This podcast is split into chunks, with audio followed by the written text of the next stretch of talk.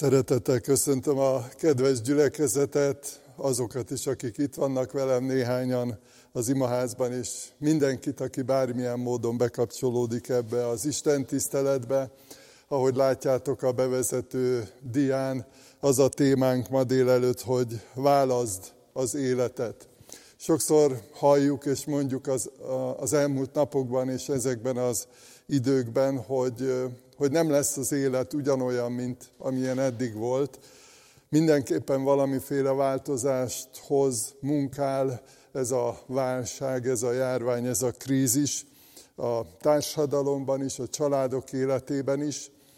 És arra gondoltam, hogy a Szentírás üzeneteit felerősítve kapcsolódok ehhez annyiban, hogy bátorítom és biztatom mindazokat, akik ma valamilyen módon követik az ige hirdetést, követik ezt az Isten tiszteletet, hogy, hogy tényleg változást hozzon ez a mostani helyzet. És nem csupán a helyzetről van szó, a körülményeinkről, hiszen van, amikor változnak, van, amikor jó irányba változnak, van, amikor úgy gondoljuk, hogy rossz irányba változnak a körülményeink, hanem sokkal inkább arra gondolok, hogy egy belülről fakadó változásra van szükségünk, arra, hogy az életet válasszuk. Két Biblia verset fogok felolvasni.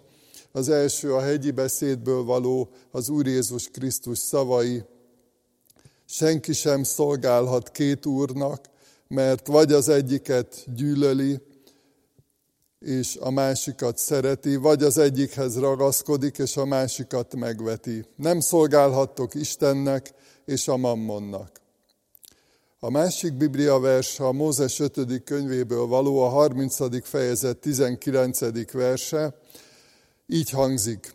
Tanul hívom ma ellenetek az eget és a földet, hogy előtökbe adtam az életet és a halált, az áldást és az átkot. Válaszd hát az életet, hogy élhess te és utódaid is. Erre a döntésre, választásra hívlak titeket, és szeretnék néhány bevezető gondolatot elmondani arról, hogy általában milyen változások vannak az életünkben, vannak olyan változások, amiket így fogalmaztam meg, vagy így határoztam meg, hogy hétköznapi vagy jelentéktelen döntések, ilyenek, hogy mondjuk ha reggelizünk, akkor mézes kenyeret, vagy lekváros kenyeret, vagy szalámis kenyeret reggelizzünk, teát igyunk, vagy teljes kávét igyunk. Ez azt gondolom, hogy a hitünk az örökkévalóság szempontjából nem meghatározó kérdések, a diéta az egy másik történet, de most nem erről lesz szó. Aztán vannak olyan döntések, amikre azt mondjuk, hogy hosszú távon meghatározhatják a földi életünket, esetleg több esztendőre, több évtizedre meghatározzák. Ilyenek például, hogy mit tanuljak, milyen iskolába menjek. Sok gyermeknek, fiatalnak ez egy nagyon komoly kihívás, hogyan tovább hova menjek tovább tanulni, mit tanuljak, mi az, amihez van képességem, mi az, amit szívesen csinálok, amivel kiteljesedne az életem. Aztán hova menjek dolgozni, milyen munkahelyet válasszak, hogyha van lehetőségem választani. Mert hogy azért az is meghatározza a jövőnket, hogy mit dolgozunk, és milyen környezetben végezzük a munkánkat. Aztán hosszú távú és fontos döntés az is, hogy ki legyen a házastársam, ki az, akivel családot alapítok. Tehát vannak olyan jelentős döntések a mindennapjainkban, amelyek meghatározzák a földi életünket, vagy a földi életünknek egy jelentős szakaszát. És a leginkább meghatározó döntés az életet, de így is mondhatnám az örök életet, vagy az örökké valóságot meghatározó döntés az, amikor Krisztust követjük, amikor eldöntjük, hogy válaszolunk Isten szeretetére, válaszolunk Isten hívására. Azt mondta az Úr Jézus, hogy ne nyugtalankodjon a ti szívetek, higgyetek Istenben, higgyetek én bennem. Bátorít Jézus Krisztus arra, hogy higgyünk benne, hogy merjünk bízni benne, hogy rábízzuk az életünket, a jövőnket. Bemerítő János és maga az Úr Jézus Krisztus is azzal kezdték földi szolgálatukat, igehirdetői munkájukat, de azt mondták, hogy térjetek meg, ami azt jelenti, hogy jöjjetek vissza, gyertek vissza Istenhez, jöjjetek vissza a helyetekre, az Istennel való közösségbe, az Istennel való kapcsolatba. Ne maradjatok Isten nélkül, ne nélkülözzétek a vele való kapcsolatot, olyan értékektől, olyan erőforrásoktól fosztjátok meg magatokat, hogyha nem követitek az Úr Jézust, ha nem tértek meg, ha nem hisztek benne, ha nem veszitek komolyan őt. Térjetek meg, kövessetek engem, az Úr Jézus így eh, hívta el a tanítványait. Kövessetek engem. Bátorításul hadd mondjam azt, hogy hatalmas segítség, akár hogyha ezekre a napokra gondolunk, amiben most benne vagyunk, hogy milyen nagy segítség, milyen erőforrás, milyen bölcsességnek a forrása az, hogyha jó döntést hozunk, hogyha Istenhez kapcsolódunk, hogyha Krisztust követjük, és tőle tanulunk. Néhány bibliai példát hadd mondjak arról, hogy milyen jelentőségük van a döntéseknek. Az első példa még a teremtés, illetve a bűnbeesés eseményéből, történetéből való. Ezt parancsolta az Úristen az embernek, a kert minden fájáról szabadon ehetsz, de a jó és rossz tudásának fájáról nem ehetsz, mert ha eszel róla, meg kell halnod.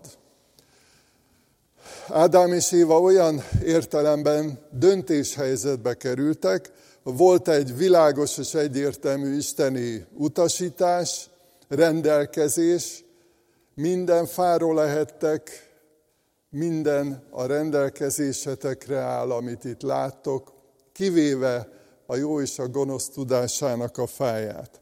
Ami röviden összefoglalva azt jelenti, hogy Isten egy dolgot nem engedett meg az embernek, azt, hogy önmaga számára, vagy önmagunk számára határozzuk meg, hogy mi a jó és mi a rossz.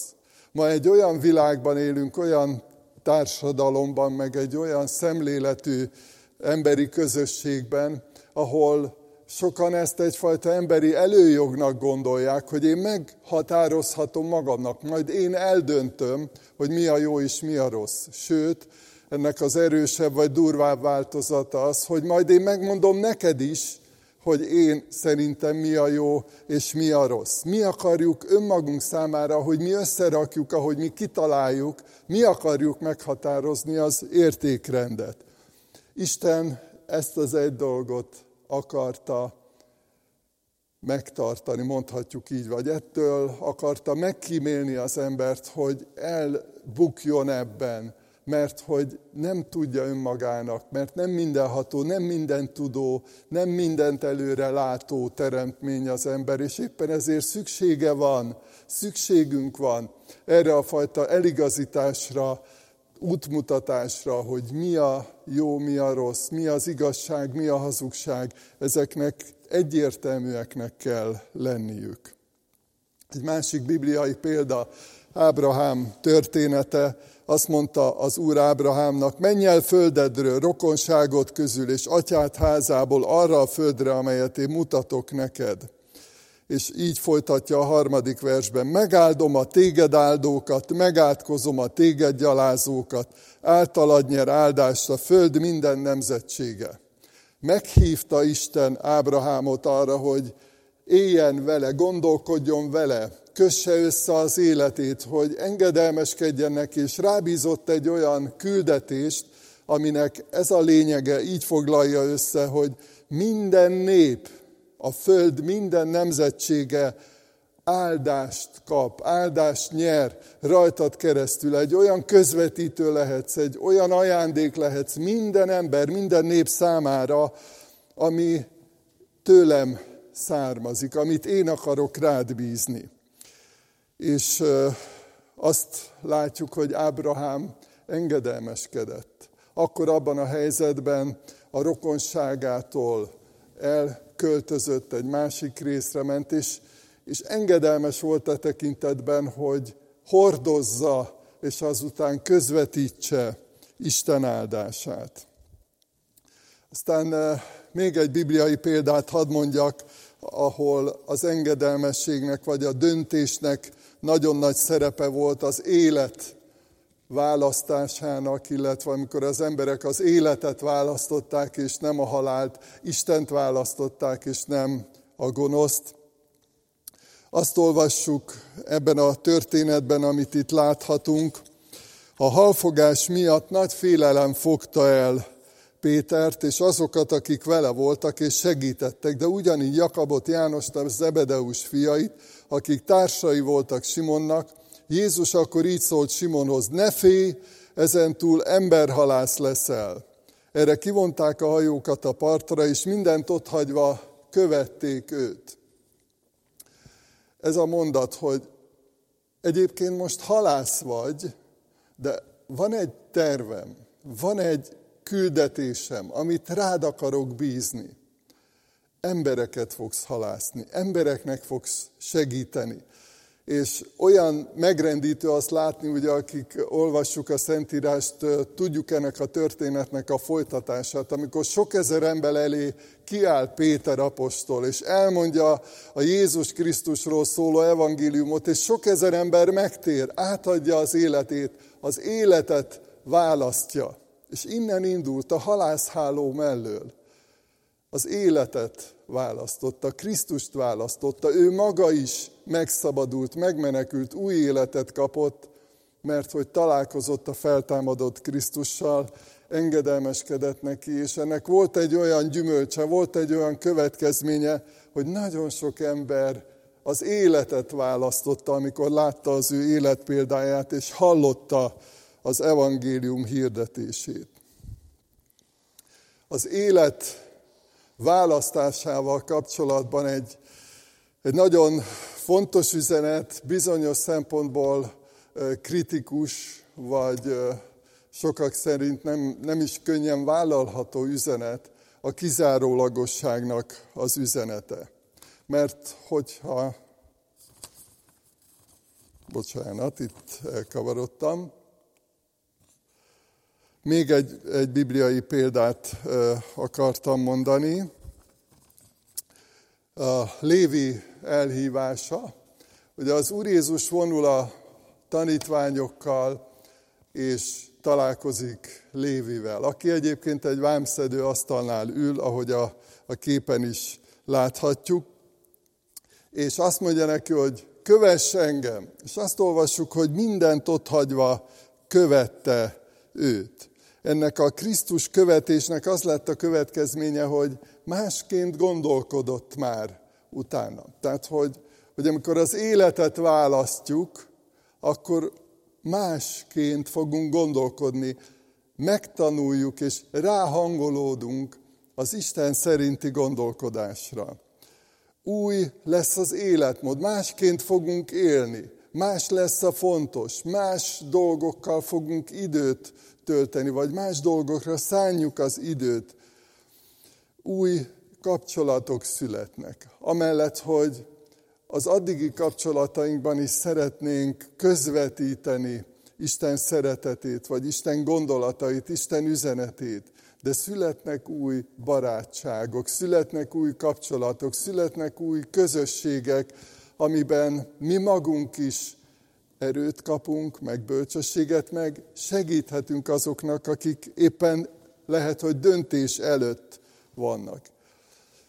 Lévi esetében egy új egzisztenciát is kapott, ez nem mindenkinél történik meg, hiszen van olyan, aki megtért, az életet választotta, és utána az Úr Jézus mondta, hogy akkor most menjen haza, a családjához folytassa ott a családi életet, folytassa a munkáját, de olyanok is voltak, és a tanítványok ezek közé tartoztak, akik teljesen új munkát, egzisztenciát a küldetésükből fakadó, mondhatjuk így, új foglalkozást is kaptak.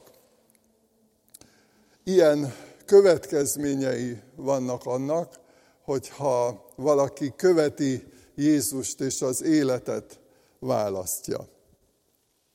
Most érkeztünk a kizárólagosságnak az üzenetéhez, gondolatához. Az Úr Jézus mondta, senki sem szolgálhat két úrnak, mert vagy az egyiket gyűlöli, és a másikat szereti, vagy az egyikhez ragaszkodik, és a másikat megveti. Nem szolgálhattatok Istennek és a mammonnak. Nem szolgálhattok Istennek és a mammonnak. Ma ez nagyon népszerűtlen üzenet. A kizárólagosságnak az üzenete, gondolata. Amikor azt mondjuk, hogy Jézus Krisztus az út az atyához. Hogy nincsen más név, nincsen más erő, csak ő, aki által mi megismerhetjük Istent, és az élet, életet választjuk, és az életben, az új életben, az igazi, a teljes életben járhatunk. Két veszélyre szeretném felhívni a figyelmet, itt két idegen szót használok. A, a politeizmus az azt jelenti, hogy amikor valaki a több Isten léti, létezésébe hisz. Nagyon sok példa volt erre az emberiség történetében, amikor kitaláltak, gyártottak, alkottak maguknak isteneket, bálványokat az emberek. És volt sokféle, és sokféle imádat volt ilyen értelemben. A másik, aminek az a lényege, hogy szinkretizmus, ami egyfajta keveredést jelent, a különböző vallásoknak a keveredése, és azt gondolom, hogy ez egy, egy nagyon népszerű dolog, hiszen nagyon sok olyan ember van, aki önmagában rak össze egy vallási elképzelést, vagy vallási rendszert, megalkot, kitalál egy olyan vallást, amiből lehet, hogy egyébként még a Bibliából is, meg sok más könyvből idéz, meg a gondolkozásmódból, meg a filozófusoktól, meg a pszichológusoktól, meg a lelkészektől, meg és akkor összerak egy olyan eszmerendszert, egy olyan hitrendszert, ami tipikusan egyfajta keveredés. És ezzel szemben azt mondja az Úr Jézus, hogy nem lehet két úrnak szolgálni. Isten üzenetében, a, a tíz parancsolatban is ez egy fontos üzenet, hogy ne legyen más Istened rajtam kívül, vagy másként fordítva így is lehet mondani, hogy ne legyen más Istened én mellettem, mert hogy Isten népe nagyon sokszor került olyan helyzetbe, hogy, hogy egyébként ők hittek Istenben, hittek az Egyiptomból szabadítóként megmutatkozó Istenben, de hát azért a biztonság kedvéért másban is. És erre mondja azt Isten igéje, hogy ne legyen más Istened én mellettem, ne legyen más Istened rajtam kívül akkor leszünk kiegyensúlyozottak, akkor tudunk elmélyülni az Istenbe vetett hitben, az igazi életben, amikor az életet választottuk, és Krisztust választottuk. Lehet, hogy nem leszünk népszerűek, mert nem népszerű dolog azt mondani, hogy kizárólag Jézus Krisztus az út, de ez az élet útja. Hogyha azt mondjuk, hogy az életet választjuk, ha Krisztust választjuk, akkor ugyanúgy érhet minket hátrányos megkülönböztetés, mint hit elődeinket. Milyen hatása van annak, hogy ha döntünk, és hát nyilván annak, hogy ha jól döntünk. Azt olvastuk az igében, válaszd az életet, hogy élhess te, és élhess élhessenek a te utódaid is. Hogyha az életet választjuk, ha Krisztust követjük, az hatással van a családi életünkre is, a házasságunkra, a gyermekeinkre, a családi életünkre, akár a tágabb rokonságunkra is. Hatással van a mi döntésünk, a választásunk még a környezetünkre is. Hiszen, hogyha az életet választjuk, ha Istent választjuk, ha Isten világát, Isten gondolatait választjuk, akkor még jobban fogunk vigyázni arra, amit Isten ajándékba adott nekünk a környezetünkben. Nagyon megdöbbentő valóság, hogy, hogy még, még a körülményeink, a környezetünk is érzi annak a hatását, észreveszi annak a hatását, hogyha az életet választjuk.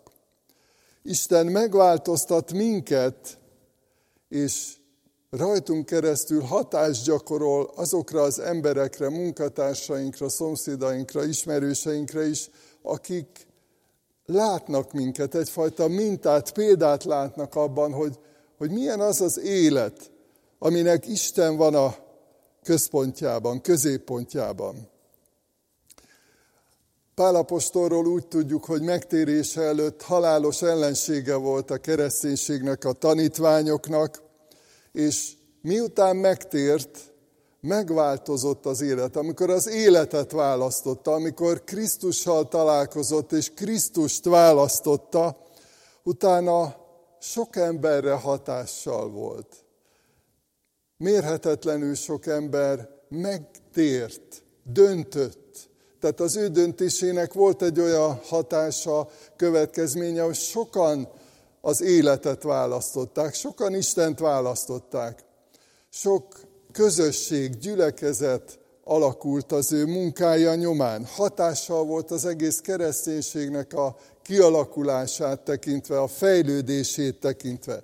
Nem beszélve arról, hogy, hogy a, a szervezettségben, ahogy, ahogy össze gyűjtötte a közösséget, és, és ahogy megfogalmazta az igazságokat, a Krisztustól tanult igazságokat.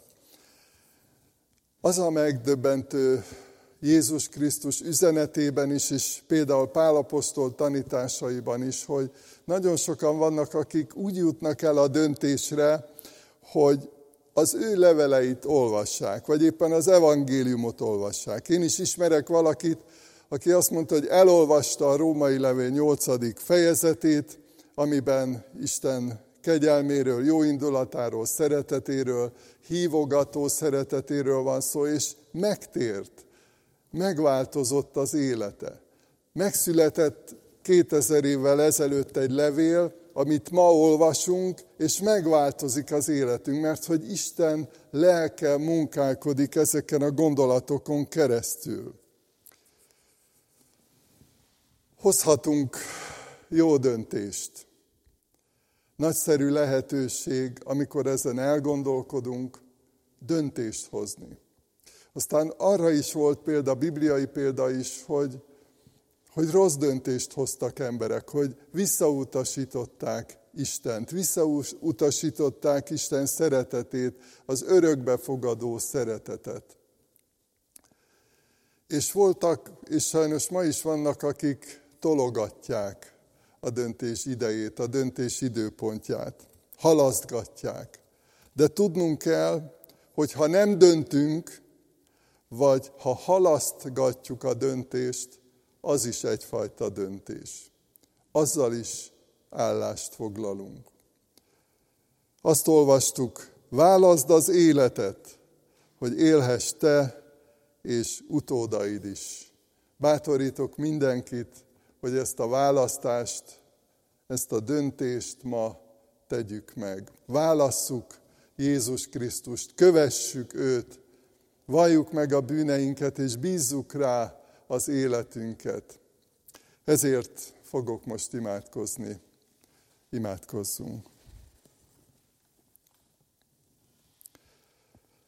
Drága Istenünk, hálát adunk neked azért, hogy te úgy döntöttél, hogy életet adsz nekünk, és úgy döntöttél, hogy amikor mi elrontottuk az életünket, amikor engedetlenek voltunk, hogy utána, utánunk jössz, utánunk nyúlsz, hogy megkeressel minket, hogy nem hagysz a hitetlenségben, nem hagysz az elveszettségünk állapotában, a kétségeink között, a reménytelenségünkben, Hálát adunk az Úr Jézus szenvedésért, az ő haláláért, feltámadásáért.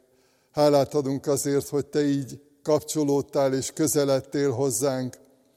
És imádkozunk most azért, hogy áraszt ki a Te lelkedet, hogy egyre több ember eljusson a döntésig, hogy egyre többen adjunk hálát a Te dicsőségedre, hogy egyre nagyobb hatása legyen annak, hogy az életet választjuk, hogy téged választunk, hogy rád bízzuk az életünket.